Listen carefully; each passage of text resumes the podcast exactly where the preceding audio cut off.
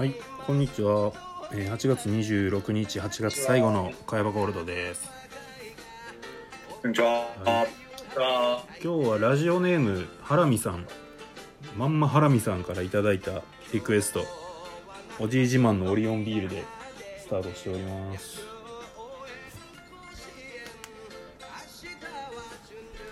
はい、ハイサイおじさんかと思いましたよ、一瞬。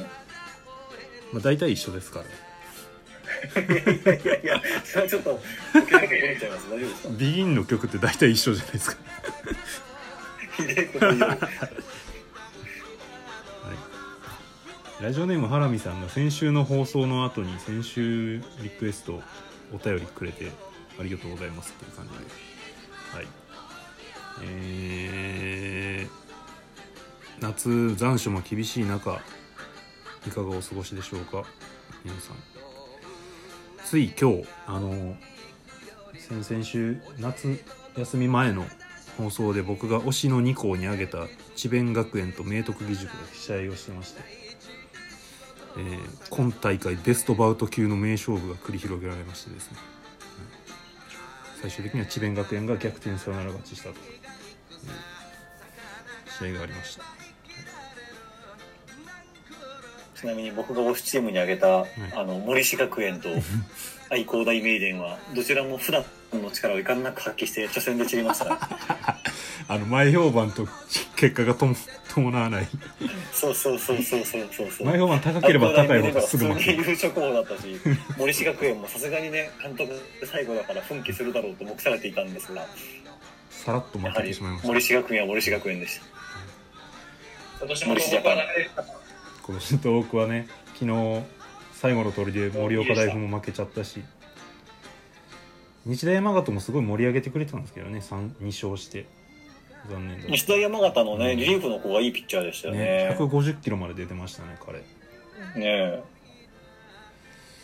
いやそんなこんなでしたけど結局これあの今試合やってる神戸国際大付属と近江どっちが勝っても準決勝は近畿勢しか残っていないっていう珍事が今年は起こりまして。いやーやっぱ東海大相模が上がってくればな、圧倒的に強かったんですよ、そう。今年はやっぱね春もそうだったけど近強い近畿勢と東海大相模っていう構図がちょっとあって。あとまあ明豊がしうん。早々に負けたのもちょっとあれですね,、初戦で後に向けて仕上げてこなかったんかいっていう。あっさり負けちゃいましたもんね。仙台松戸が強かったとねはいえ、え。仙台松戸もなうんっていうまああの明徳の馬淵監督が言ってたんですけどあの雨が続くと地方から出てきてる高校は練習場所がなくなるらしいんですよ。ああなるほどでねだから確かにな。地元近いと自分のとこも帰って練習できるしそういうのもあってちょっとハンディがあったんじゃないかというのは言われてますねどうも確かにほぼ実家から通える距離の人たちばっかりですもんそうそうそう。今ねもう多分滋賀奈良和歌山あたり日帰りで多分練習しに行って戻れるじゃないですか多分、うん。まあ、そういうのもあったのかなとは思いますけどね。うん。まあ、なんかでも不思議なもんであれですよね。あの甲子園にはよく名前を見るんだけど勝ち上がれない高校ってやっぱありますよね。ありますね。うん。出るけど。出ると負けって言っちゃうとあれですけど。そうそうそう。デルト負け高校松商学園のことですか？それは。あ松小学園はまだあの前評判もそうですけど僕の言いたいのは愛工大名電あ愛工大名電ね。2週にわたって文句を2言週にわたってこだわりますね愛工大名電。確かに今年前評判めっちゃ高かったしね。あの春にその印象的だった中京大中京にも勝ってきてるしっていう。そうなんですよ私学4強の残り3つをことごとく倒し私学館とか誉れも倒して上がってきたというなんか、うん。うんあれですね「スラムダンクで言うとはい。なんかあの嘘のようにボロ負けしたっていうフェーズだったんでしょうね もうね。あれどこに負けてまし三たっ能戦まで終わってしまっていたと。け 全国行く前に三能戦までが終わっちゃった そうそうそう。早い。ゴールみたいな。まあ、そういうねやっぱ今日で確信しましたけど優勝は智弁学園だと思います私。もう今日の勝ち。でも和歌山も結構いいと思いますよ。なんか普通に決勝が智弁和歌山対智弁学園多分そうなるんじゃないかと思いますね。昔一回ありましたよね、その時。智弁と智弁和歌山の時って。そう決勝で3回戦ぐらいでね1回あったんですよ、うん。どっちか分からへんみたいな見た目が。和歌山もすごいあの試合数少ないしやっぱまあ不戦勝があったのですごいフレッシュですからね。まあ多分決勝にはね。んですよ。1試合少ないし、うん。しかも2回戦登場だったっぽいからいきなり3回戦なんですよね。でスーパーシードですよね。で今日あのあれエースの彼は中西君は投げずに2年生だけで普通に完封したっていう。2年生だけ？2人目3年生かな？忘れたけど。あそうなんだ。な和歌山主演和歌山そうなんだ。なんか今日はもう控えピッチャー3人で9対0で勝ってましたからマジか、うん。で明日休みでしょ。で準決が今日今試合やってる神戸と近江の勝者か。なんか和歌山は決勝わ智弁対決が現実味を帯びてきましたねこれは、うん、っていう野球の話が今日も繰り広げてされてしまうんですが。今日はあのーなんだっけ。あそう。夏の秋の味覚とかちょっとこの季節らしい話題も、えーありますのでお便りを早速ご紹介したいなと思います。はい、で先週ですねエンディングトークでやろうと思っていたあのはがき職人さんの面白いコメントをついつい野球の話しすぎて忘れてしまったのででなんで今日オープニングトーク的にちょっとご紹介したいなと思います。えーラジオネーム私と仕事どっちが大切なの？選ばれたのは伊右衛門でしたさんからのお便り。ですねですよねこれ本当に。ね えー、フリーテキスト、えー佐伯さんはオリンピックの閉会式を見ましたか？とっても素敵でしたよね。いろいろ不祥事が起きすぎた結果もう何の音楽流していいかわからないと逆ギレしてサムラゴーチ氏が作曲したとされる数々の名曲を流しての選手入場感激しました極めつけはオリンピックの聖火台にさまざまな著名人が集うシーン。そこに集まったのはオリンピックが開催されるにあたり炎上した人々でした。一人また一人と聖火に集まるとともに美しく赤く燃え上がっていた炎が徐々にどす黒く染まっていき最後に河村隆氏が聖火台に集まった時には聖火台に燃え上がる炎上という名の漆黒の炎。いやー壮観でしたよね。佐伯さんどす黒く燃え上がった国民の遠さの炎。体これからどんな音色を奏でてくれるんでしょうね。いやもうすごいわ。盆栽ってあるんですよねやっぱりね。これ多分一周待ったらここに中田翔とかも入ってたんでしょうね多分。あ中田はオリンピック関係ないか。いやいやいやいやこの人だったら絡ませてきますよ間違いなく。あの河村隆も別の県に移籍すれば問題ないよみたいなそういうそういうネタを絡む仕組みかもしれないいいですね。オリンピックの閉会式僕見てないんですけどこんなんだったんですか？いや僕も閉会式結局見なかったんですよね。なんか大竹しのぶが歌ったみたいなそう。断片的な情報しかなくてですね。サムラゴーチ氏とか懐かしいな本当に。そうですね。一体これからどんな塩素の炎の音色が奏でられるのかパラリンピックの開会式はすごい評判が良かったみたいですねなんか。あそうなんですか、うん、僕見てないんですけどあの春菜愛ちゃんが出てきて踊ってたらしいんですけど。えなんかぜー全体的にコンセプト的になんか雰囲気良かったみたいです、そうなんだ。うんね。はい。こんなお便りもまた今週もいただいておりますのでまた後で読みたいと思いますで、えー曲「ビギンの曲をリクエストくださったラジオネームハラミさん、えー甲子園の思い出先週の投稿をいただいてるんですけど、えー中学生の頃に地元の都立城東高校が甲子園出場したことが思い出ですと、すげえ懐かしい。ね、都立城東って結構騒がれましたよね。都立で出れるっていう、はい地元なんですねハラミさん上等と雪ヶ谷ぐらいですよね。都立校で。多分そうですね。出てきたのって。ですよね。うん。あと小山台か。あの選抜でしたけど。ああ出てたかも。で花見さんは別のお便りもくれてます。今年のお盆は何してましたかという質問に対して、えーオリンオリンピックに感化されて近所にあるボリダリングジムの扉を叩きました。筋肉痛で。筋肉痛で2日間腕が上がらなくなりましたワクチンかって一人で突っ込んであります ボルダリングはガチで腕上がんなくなりますね。ねやると。やったことないけどそうでしょうね多分ねなんかあの、こうやって掴むから、こうんう、ビール飲む時のジョッキがガタガタ震えるっていう話ですよ。なるほど、握力がなくなって。うんうんうん、うん。ボルダリングか大変そうだなボルダリングはコロナ関係なくやってますか？あれって屋内じゃないの？大丈夫なの？屋内だし、地下が多い気がして。うー。ん。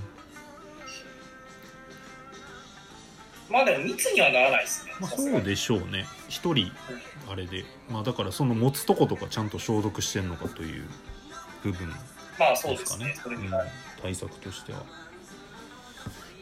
すごいな。今俺こんなんやったら多分本当に腕上がんないだろうな。この間スーパーで結構買い物いっぱいした後に次の日筋肉痛ひどかったんで。なかなか。てかマジで本当に最近あの、うん。僕も直近全くオフィスに行かなくなったんですけど、はい。あのこの状況なんで。うんうん。あのオフィス行かないとマジで運動しないなっていいうや本当ね毎朝犬の散歩を20分ぐらいするのが唯一の外に出る運動なんですよ、うんいやわかりますよ。歩数がもう健康体全然高いっていうちゃいますもんねやっ一日1000歩も行かないですか、ぱうん。行かないっすね。だから実は今これねスタンディングして僕喋ってるんですよ。お出た。確かになんかあほんまや。スタンディングデスクですか。スタンディングしてるんですよ。なんか人間にとって座ってる姿勢って実は不自然らしいですもんね。ああ寝てるのが一番だってうん。重力に対して逆らってないですからね、そうそうそう。でやっぱ二足歩行動物だからやっぱ立ってるのが自然。そのまっすぐの姿勢、えー。寝てたり立ってるまっすぐの姿勢がそのちょうどいいみたいですね。うん。えなんかあの4月から入ってくれたあの新村のりさんがヨガのですねインストラクターの職を持っていて。ー、ほうほうほう。へえ。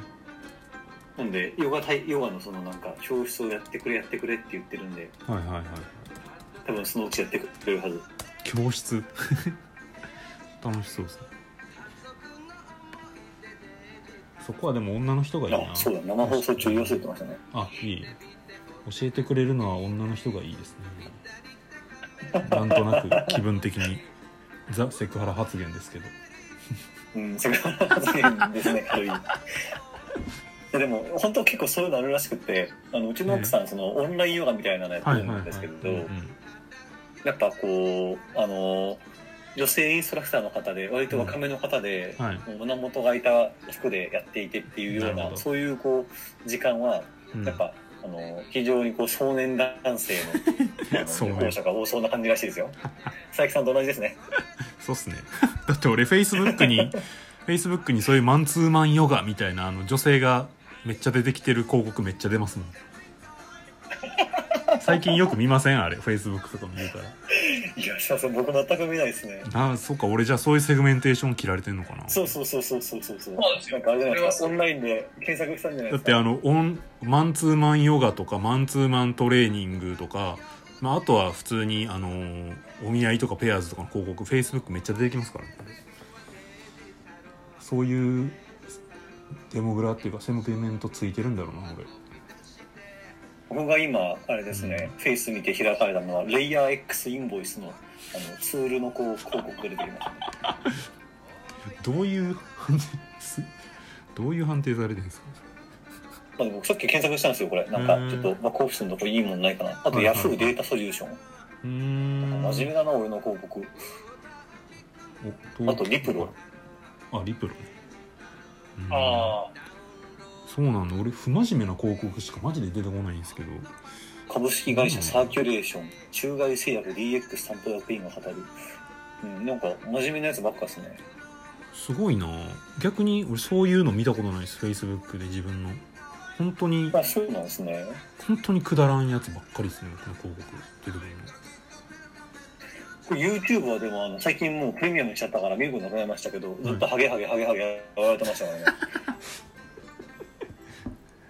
の 俺はあのあれです。えっとカクレジットカード系とかあの借金がゼロになる系ばっかで、ね、こう思うと YouTube 広告の質がひどいですね。ひどいっす。いや本当 YouTube 広告ひどいっすよね。本当ねひどいですよね。なんかこう稼げる系とかも多いしひどいもんっすよ。ああそうそうそうそう。その手のも多いですよね。最近あの YouTube が広告めっちゃ力入れてるんですよね。多分。あの広告なんかあれですよね。うん。もともとはこう収益化してるチャンネルだけでそうそう。広告できたのが最近はもう関係なく出るようになったんですよね。そうそうそうそうだから僕収益化してないんですけど僕のモンストの動画に広告一回ついてたんですよね。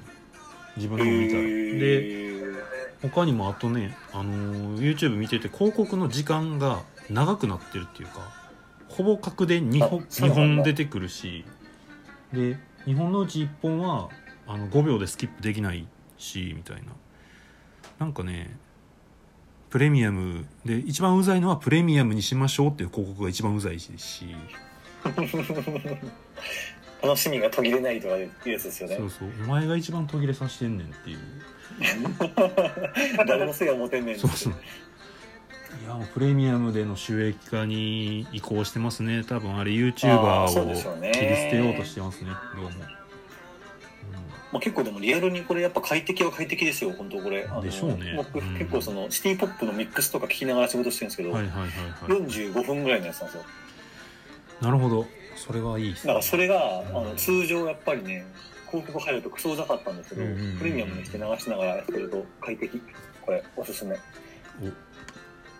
りがとうございます。シティポップのあれですか？これは。ミックスですね。あ。誰が作ってるのか知らないですけどすげえなと思ってもうあれですよ。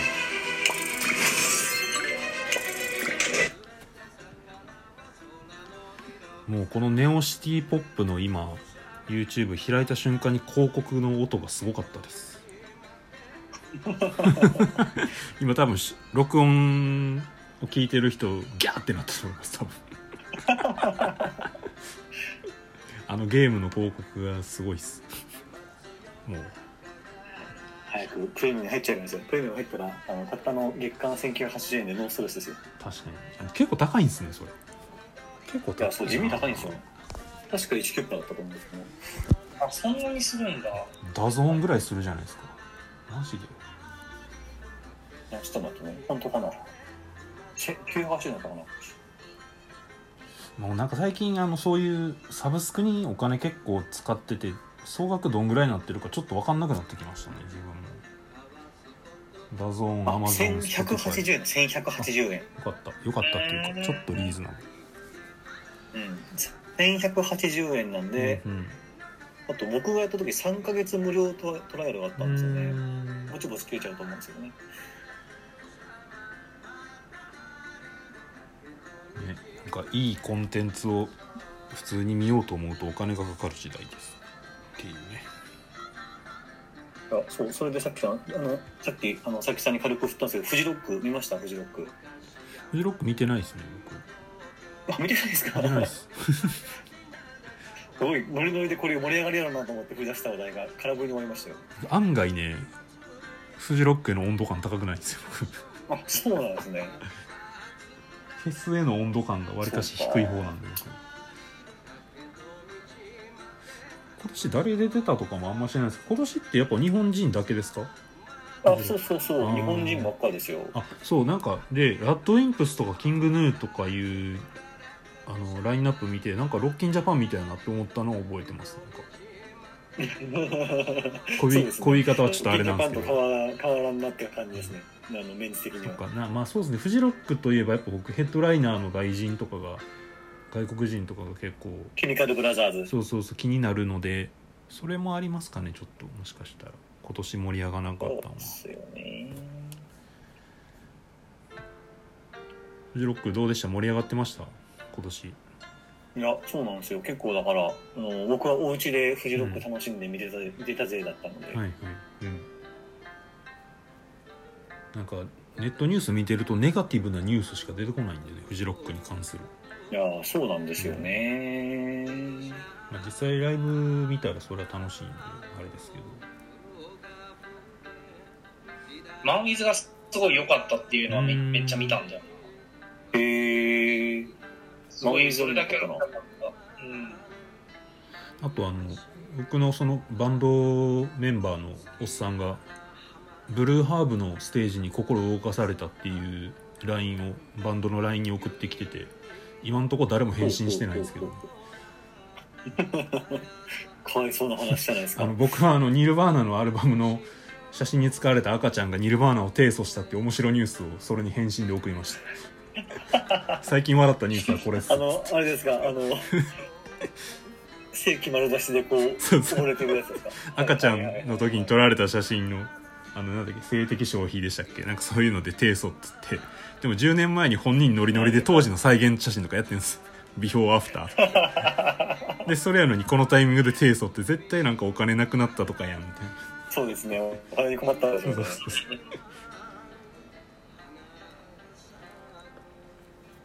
かフジロックも盛り上がったようで刻一刻と日本もそういうイベントとかが復活していけばいいですね。もう MLB もプレミアリーグもマスクなしで超満員ですからね日本もそうなってくれたらいいと思います、はい、お。じゃあ今週いただいたお便りに行きましょう、えーラジオネーム匿名さん。えー好きな秋の味覚まずえーラ・フランス。ふるさと納税でいただきます。あとリンゴ。紅玉。富士とかと違って基本秋しか出回らない、えー。タルトタタンとか焼きリンゴにするにはこの品種が一番ですということを教えてもらいました。へえ紅玉ね、うん、そっか。リンゴって冬のイメージですけど秋がいいんですね。うん。そんな匿名さんからは曲のリクエストもいいてます、えーニュースでバーン。ちょっと音源がなかったのでテレビの映像ですが。バーンお聞き？お聞き？ちょっと待って。はい。ビギンちょっと止まれ。バーンです。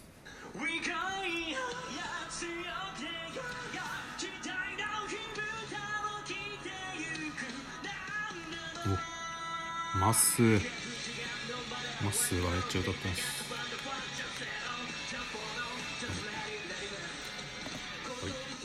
えー、と残暑厳しい今日この頃の快眠アドバイスもいただいておりますが、え週2回は運動して汗をかく。著しく運動不足が続くとおそらく涼しくなっても不眠になります。そりゃそうだ。ですよね。間違いない。間違いないですね。本当に。運動してないですね。うん、運動してない。うん。いや僕僕も最近あ来月僕ワクチン打つ予定なんですけどあの健康にいなきゃいけないなと思ったんで痩せなきゃいけないし。最近あの必ず遠目のセブンイレブンに歩くようにしてます。であとは犬の散歩もいつもより長く歩くっていうふうに意識してます。それで結構僕も朝、犬の散歩を長く歩くようにしてますね。うん。ちょっと遠くまで行って。うん。さっきもありますけど会社行かないと歩数が本当に稼げないですよねいや、そうなんですよ。マジでそうなんですよ。いや会社行っただけでこの間いつだったかな？8月一番頭に行ったんですけど8000歩ぐらい行ってて特に大したことしてないのに。他の日はもうやっぱ1000とか2000なんで。うん。取り戻さないといけない。会社行くとなんだかんだで歩きますしね。そうそう。なんか会議室に移動でするとか、うん。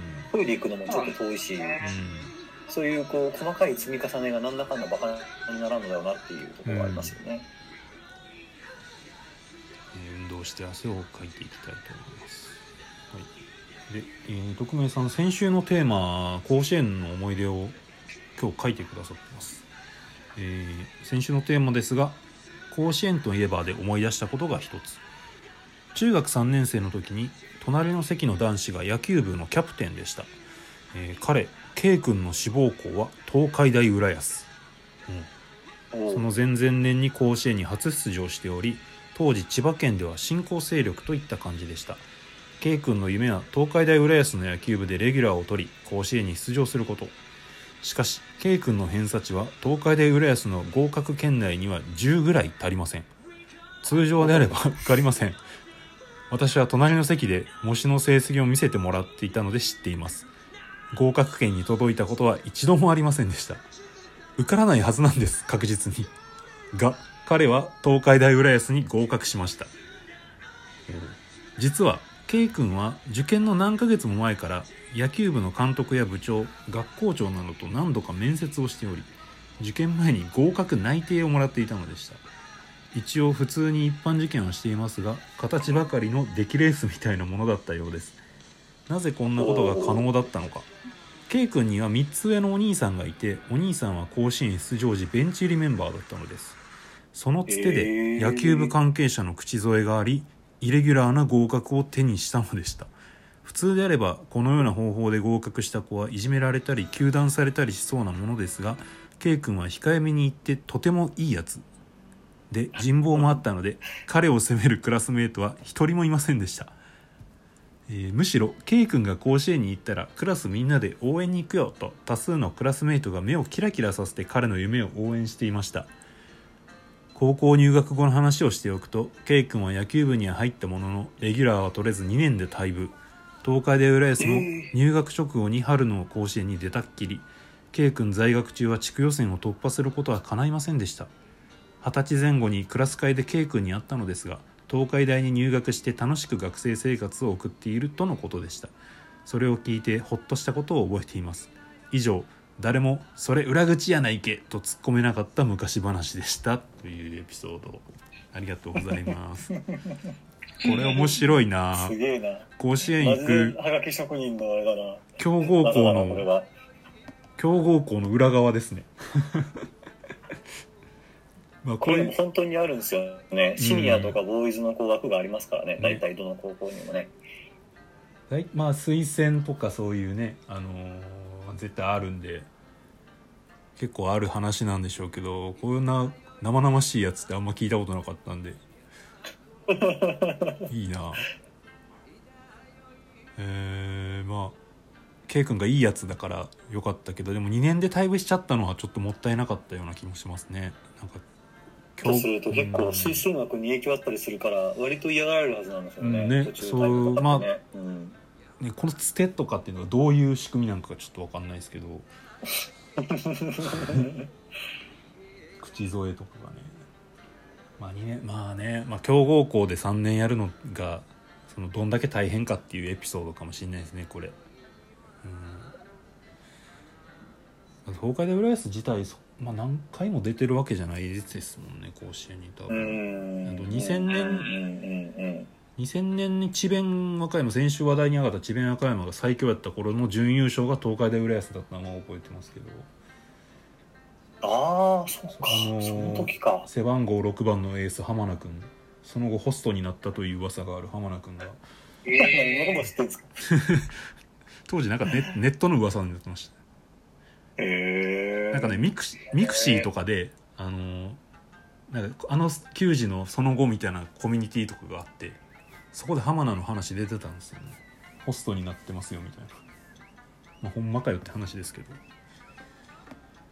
え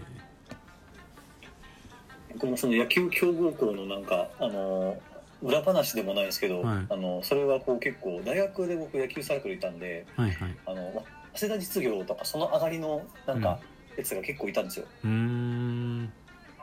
当日うち野球強豪校じゃないですか、はいはい。はい。でなんか当日もそのなんですかねあの一般にこう中学から上がるようなやつと、なんか野球できて頭もいいから勉強して入るやつと、んうん。一部こう推薦枠みたいなのがあるみたいなんですよ。はいはい。そんな頭良くなくても入るみたいな、うん。だから頭良くなくて入るやつは当然ですけどあの貴重推薦枠使ってるんで、あうん。のすぐレギュラーになることも求められるんですよ、うんうん。まあ、でも佐伯さん阪神はよくしてると思うんですけど、ん。ドラフトの外れがあるじゃないですか。はいはいはい。だからこうあの撮ってみたけど必ずしもこうこいつほんまに推薦かみたいなやつうんうんうんうん。もいる言っているらしいんですよ。ええええそいつらってなんて呼ばれるかというと NG って言われるらしいんですよ。へえひど。怖いっすよね。ひどいマジで NG ほマジで怖い世界だなと思って。うわあ嫌やななんかでそのね NG って言われてたようなやつが大学で野球サークルに入るとはい化け物みたいにうまいんですよ。まあそうでしょうね。さらにこう、なんか当日当時ドラフト候補に上がったみたいなやつがですね、はい。すごく強い野球チームに一回入って対戦したことあるんですけど、はいはいはい。もう別次元でしたね。140キロですよ、ボール何球で。うんうんうんうん。すごっなんでこいつ野球サークルで野球やっとんねんっていうのはね めちゃめちゃ覚えております。確かにねあのーまあ NG だろうがその後何のあれもなかろうがそこまで行った人ってちょっと別次元ですからねやっぱその普通に野球やってたコーラとかまあ、サッカーとかでもそうですけど、ね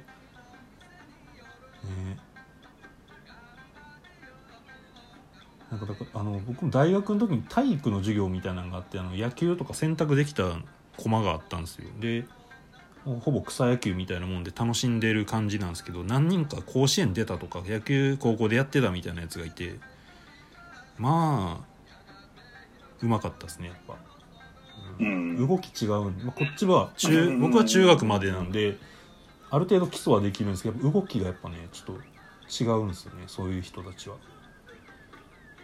でなんかほんまのやつやったやつはね。そうそう。で僕その時、まあ、経験者やからピッチャーやって体育の授業で相手にその高校で野球やってたその子は甲子園行ってないんですけどやってたみたいな子がいて、あのその子にだけすごい本気で投げてショートフライに打ち取ったのがすごい思い出。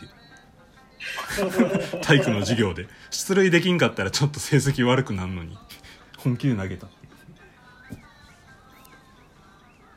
あとなんかサッカー選手とかでもこうすごい守備に振ってる選手とかいるじゃないですかあの足技うまくないはいはいな。で大学の時のその友達がどこだ群馬か出身で高校があの細貝はじめってわかります日本代表にもなってたあのボランチのそうそうボランチの、はいはい、あのチームに代表チーム本田圭佑とかいた時ですねザッケローニ監督の時に代入っててあの時あのメンバーだとすごいまあ下手下手というか足技がないと見られてる汗かき役の選手だったんですけどあのうますぎて高校の球技大会出禁になるぐらいのうまかったらしいです。細貝君は出ちゃダメってなってたらしいです。っていうぐらいやっぱレベチらしいですね。そういうプロになるような人っていうのは。なるほどね。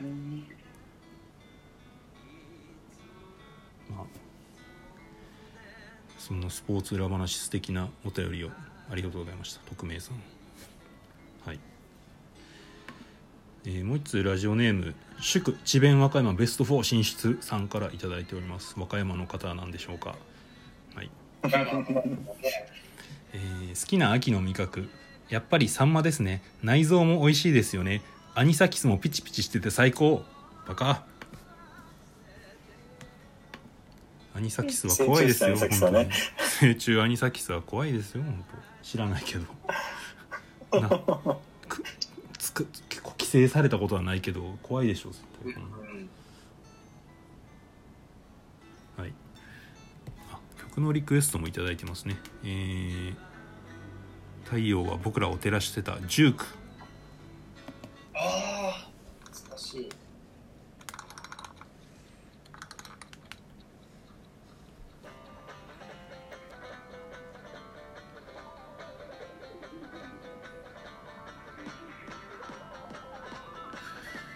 ジュ19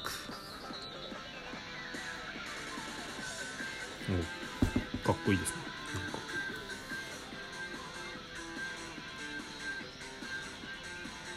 なんジュークとのイラストとか。書いてたみつるって人って今元気なんですか。ね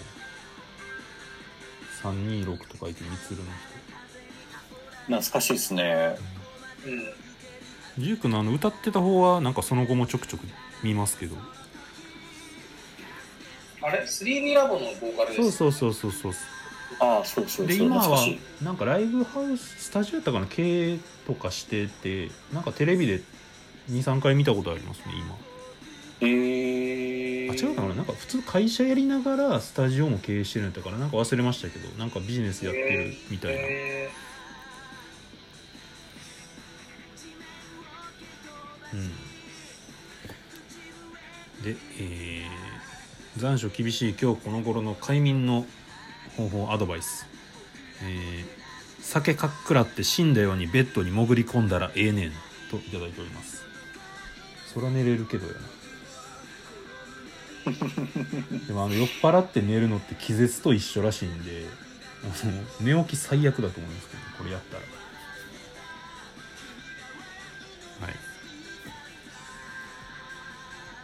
酒は基本ね、体の毒ですからね、運動で寝る方が、なんかうん。健康っちゃ健康ですよね。まあ寝酒とかね言いますけどもあんまり飲みすぎちゃはい。でえー、おちょっと長めのテキストをいただいております。はい。えー、読みます。山中鹿之助って知ってますか、えー戦国時代にいた割と有名な戦国武将なんですが尼子家の再興のために毛利家に最後まで争い続けた中心とされています。ちなみに兵庫県を代表する有名武将です。そんな山中鹿之助ですが面白いエピソードがあります。尼子家の再興を願い三日月に対して願わくば我に七難八苦を与えたまえと祈ったそうです。佐伯さんこれどう思いますか？尼子家再興のために困難を苦にせず立ち向かうという強い意志を表現した名言とされていますが冷静に考えたら山中鹿之助がただのド M にしか見えなくないですか？もっと俺を痛めつけてくれ。俺にその鞭をたっぷり振るってくれという声が今にも聞こえてきそうです。戦国時代最強のド M 武将こんなやつに尼子家の再興を託した尼子勝久ももはやただのヤバいやつにしか思えないですよね。ちなみに最後は山中鹿之助さんは毛利家に無事謀殺されたようです。そして山中鹿之助の子孫として有名なのが河野池です。河野池グループもただのド M 集団ということです。佐伯さんそんなド M 一体どんな音色を奏でてくれるんでしょうね。河野池財閥がどうなのかちょっと分からんけど。あんまり戦国武将ってそこまで詳しくなかったんですけどそんなド M なんですね山中鹿之助はまあ、我に指南八個って、そのなんかあれ有名ですよね、一説はねうん。僕それしか知らないです。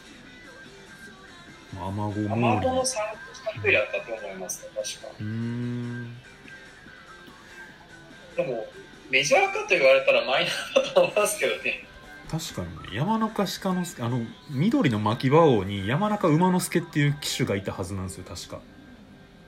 尼子ワクチンに乗ってたんだったかな。どうだったかな？牧場王ってみんな見てないですか？あんまり。牙は取らなかったですね。あそっか。あのー日本の漫画史上トップトップ5に入る漫画なんでよかったら見てください日本のスポーツ漫画の金字塔なんだよ。牧場王いやマジで。マジでめちゃめちゃおもろいんだよ、はい。ね確か山あそうだやっぱりそうだ。主戦機種山中馬之助だった。そうだそうだ。なるほどね。今気づいたわ。尼子家だから尼子ワクチンだから山中馬之助か。なるほど。そういうことだったんですね。あのちなみに僕山中鹿之助の末裔っていう人が友人にいまして僕実は。えでまあ本人から聞いたというかなんかその人一応歌手であのネットの記事に出てて山のインタビューで歌手のあの山中鹿之助の末裔なんですみたいな。へえみたいな感じで。まあ本人とその話をしたことはないですけども、はい、そういうド M だったんですねちょっと今度その人に言ってみますまあ奥さんの友達なんであのご先祖さんド M だったらしいよってうちの会社のうちの会社のハガキ職人そんな聞いていらんあれですね。情報ですね。うちのハガキのうちのラジオのハガキ職人が言ってたっつってもう知らんがなの話。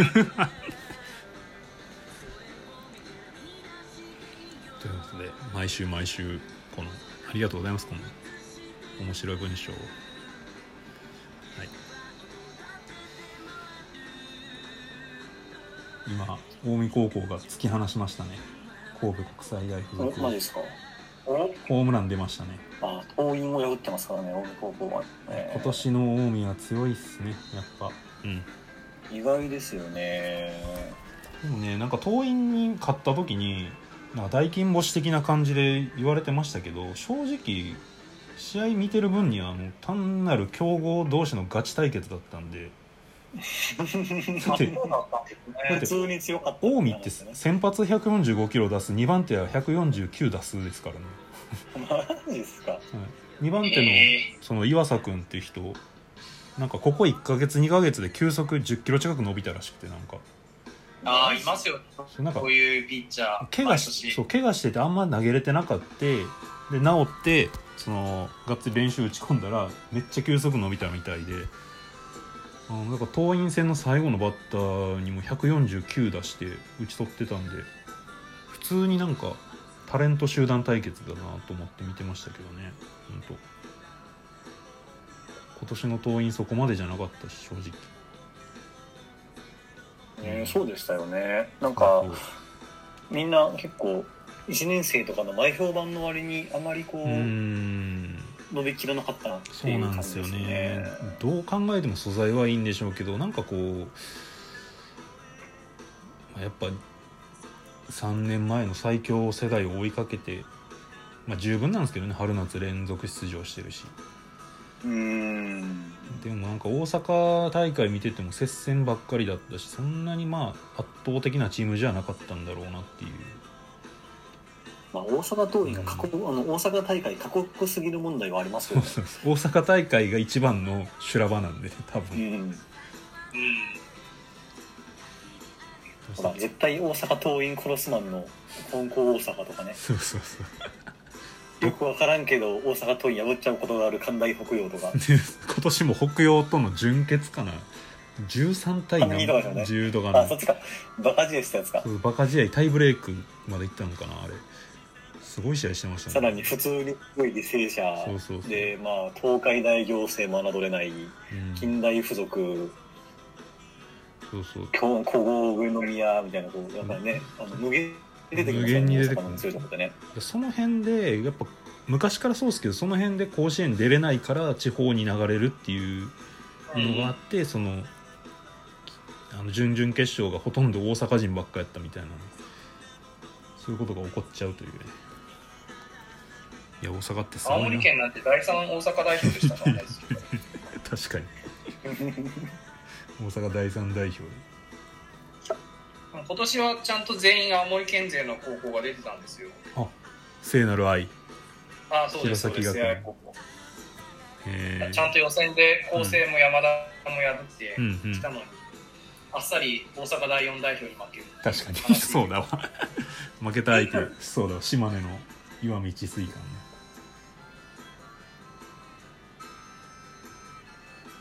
まあ、うちのでも会社も関西勢の勢力が強いですからね。やっぱやっぱ日本は関西で回ってるんでしょうか？やっぱり。そのうち大阪弁が公用語になる時代も来るのかもしれないですね。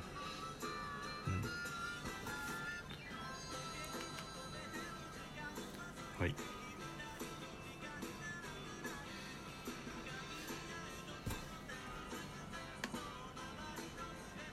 あこんな話をしてたらもう5時50分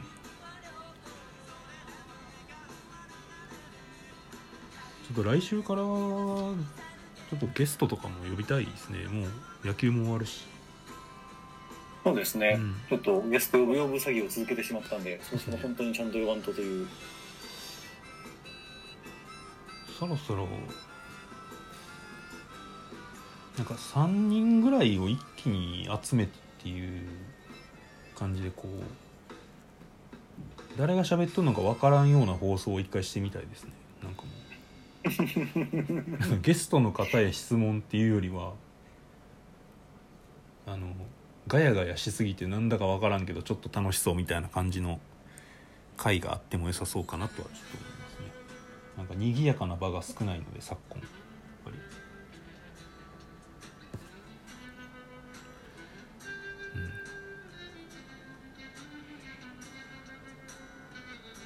まあちょっとその辺のゲスト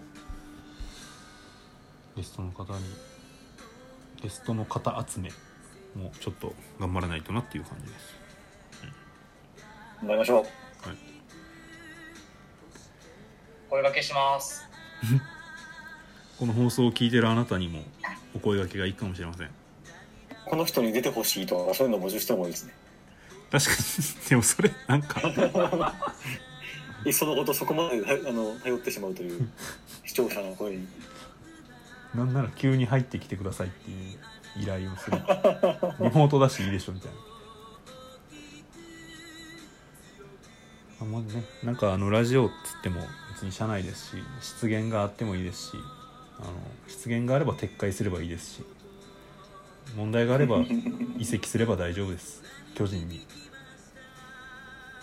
何やらかしても巨人に移籍すればチャラらしいんで。そうですよ。だから、有吉がいじってましたけど、宮坂の巨人に移籍したら、あの、義務の無罪だったのにっていう。そうそう日本ハムファンはいいんですかね？本当に。高卒から10年以上見てきた人がチームメイトをどついてクビになって10日後に試合出てるホームラン打ってるっていうのもどうなんでしょうね。まあなんか、ハム的にはもう高年俸の場合に働かないから、そもそも出したかったんでしょうね、本年度ころでは。まあね球団としてはそうでしょうね球団経営の方針から見るとね。でも謹慎今シーズンいっぱいさせるなら給料も払いたくないしっていうドライな、うんうんうん。マジでハムってドライっすよね本そう、ハムはマジで当マジドライっですねあそこもうダルビッシュとかすらポンポコ出しちゃいますから、怖いわ見えないですよね、普通に考えると。稲葉監督に負債を残せないっていううん来年以降のね。あそうか。稲葉がまあなるのか。多分ね。なると思いますよ。なるんでしょうね。いやだからもうよく阪神がよくねなんか功労者を出したとかよく鳥谷の時とか言われましたけどだいぶ手厚いですからね阪神実は。その辺が もうなんかあんまり活躍できんかった人らとか今スタッフにめっちゃいますね阪神の広報とかそういう職員とかに面倒見がいいんですね。そうそういうのは本当ね面倒見いいんですよね実は。まあいいや。そんな、えータイガースのようにあったかいかやばゴールドですのでぜひ皆さんも一緒に参加してください、はい、お煽るなあとこうやってね聞きに来てくれてチャットくれてる方も今度からは急にあのちょっと喋ってくださいよとか振ったりするかもしれなマイク、いですよね。マイクをね、渡されるかもしれない。マイク渡すかもしれないですからね。このマイクに車線入ってる解除してくださいみたいな。おいいですよですか。よし。ぜひまた来週以降も時間が合えば生放送に来てください。三井さんよろしくお願いします。はい、あの 飛び入りゲストや よかったですよ。カヤボールゴールド頑張ってください。ありがとうございます。ファンの方から 応援の。応援の生声いただきました。はい。まあ今日はもうあの56分ということで時間になりました。また来週から、えー飛びゲストも来てくれたらいいな、はい、盛り上げていきましょう。これがゴールドです。じゃあ今週はこの辺りで。さようならさよなら。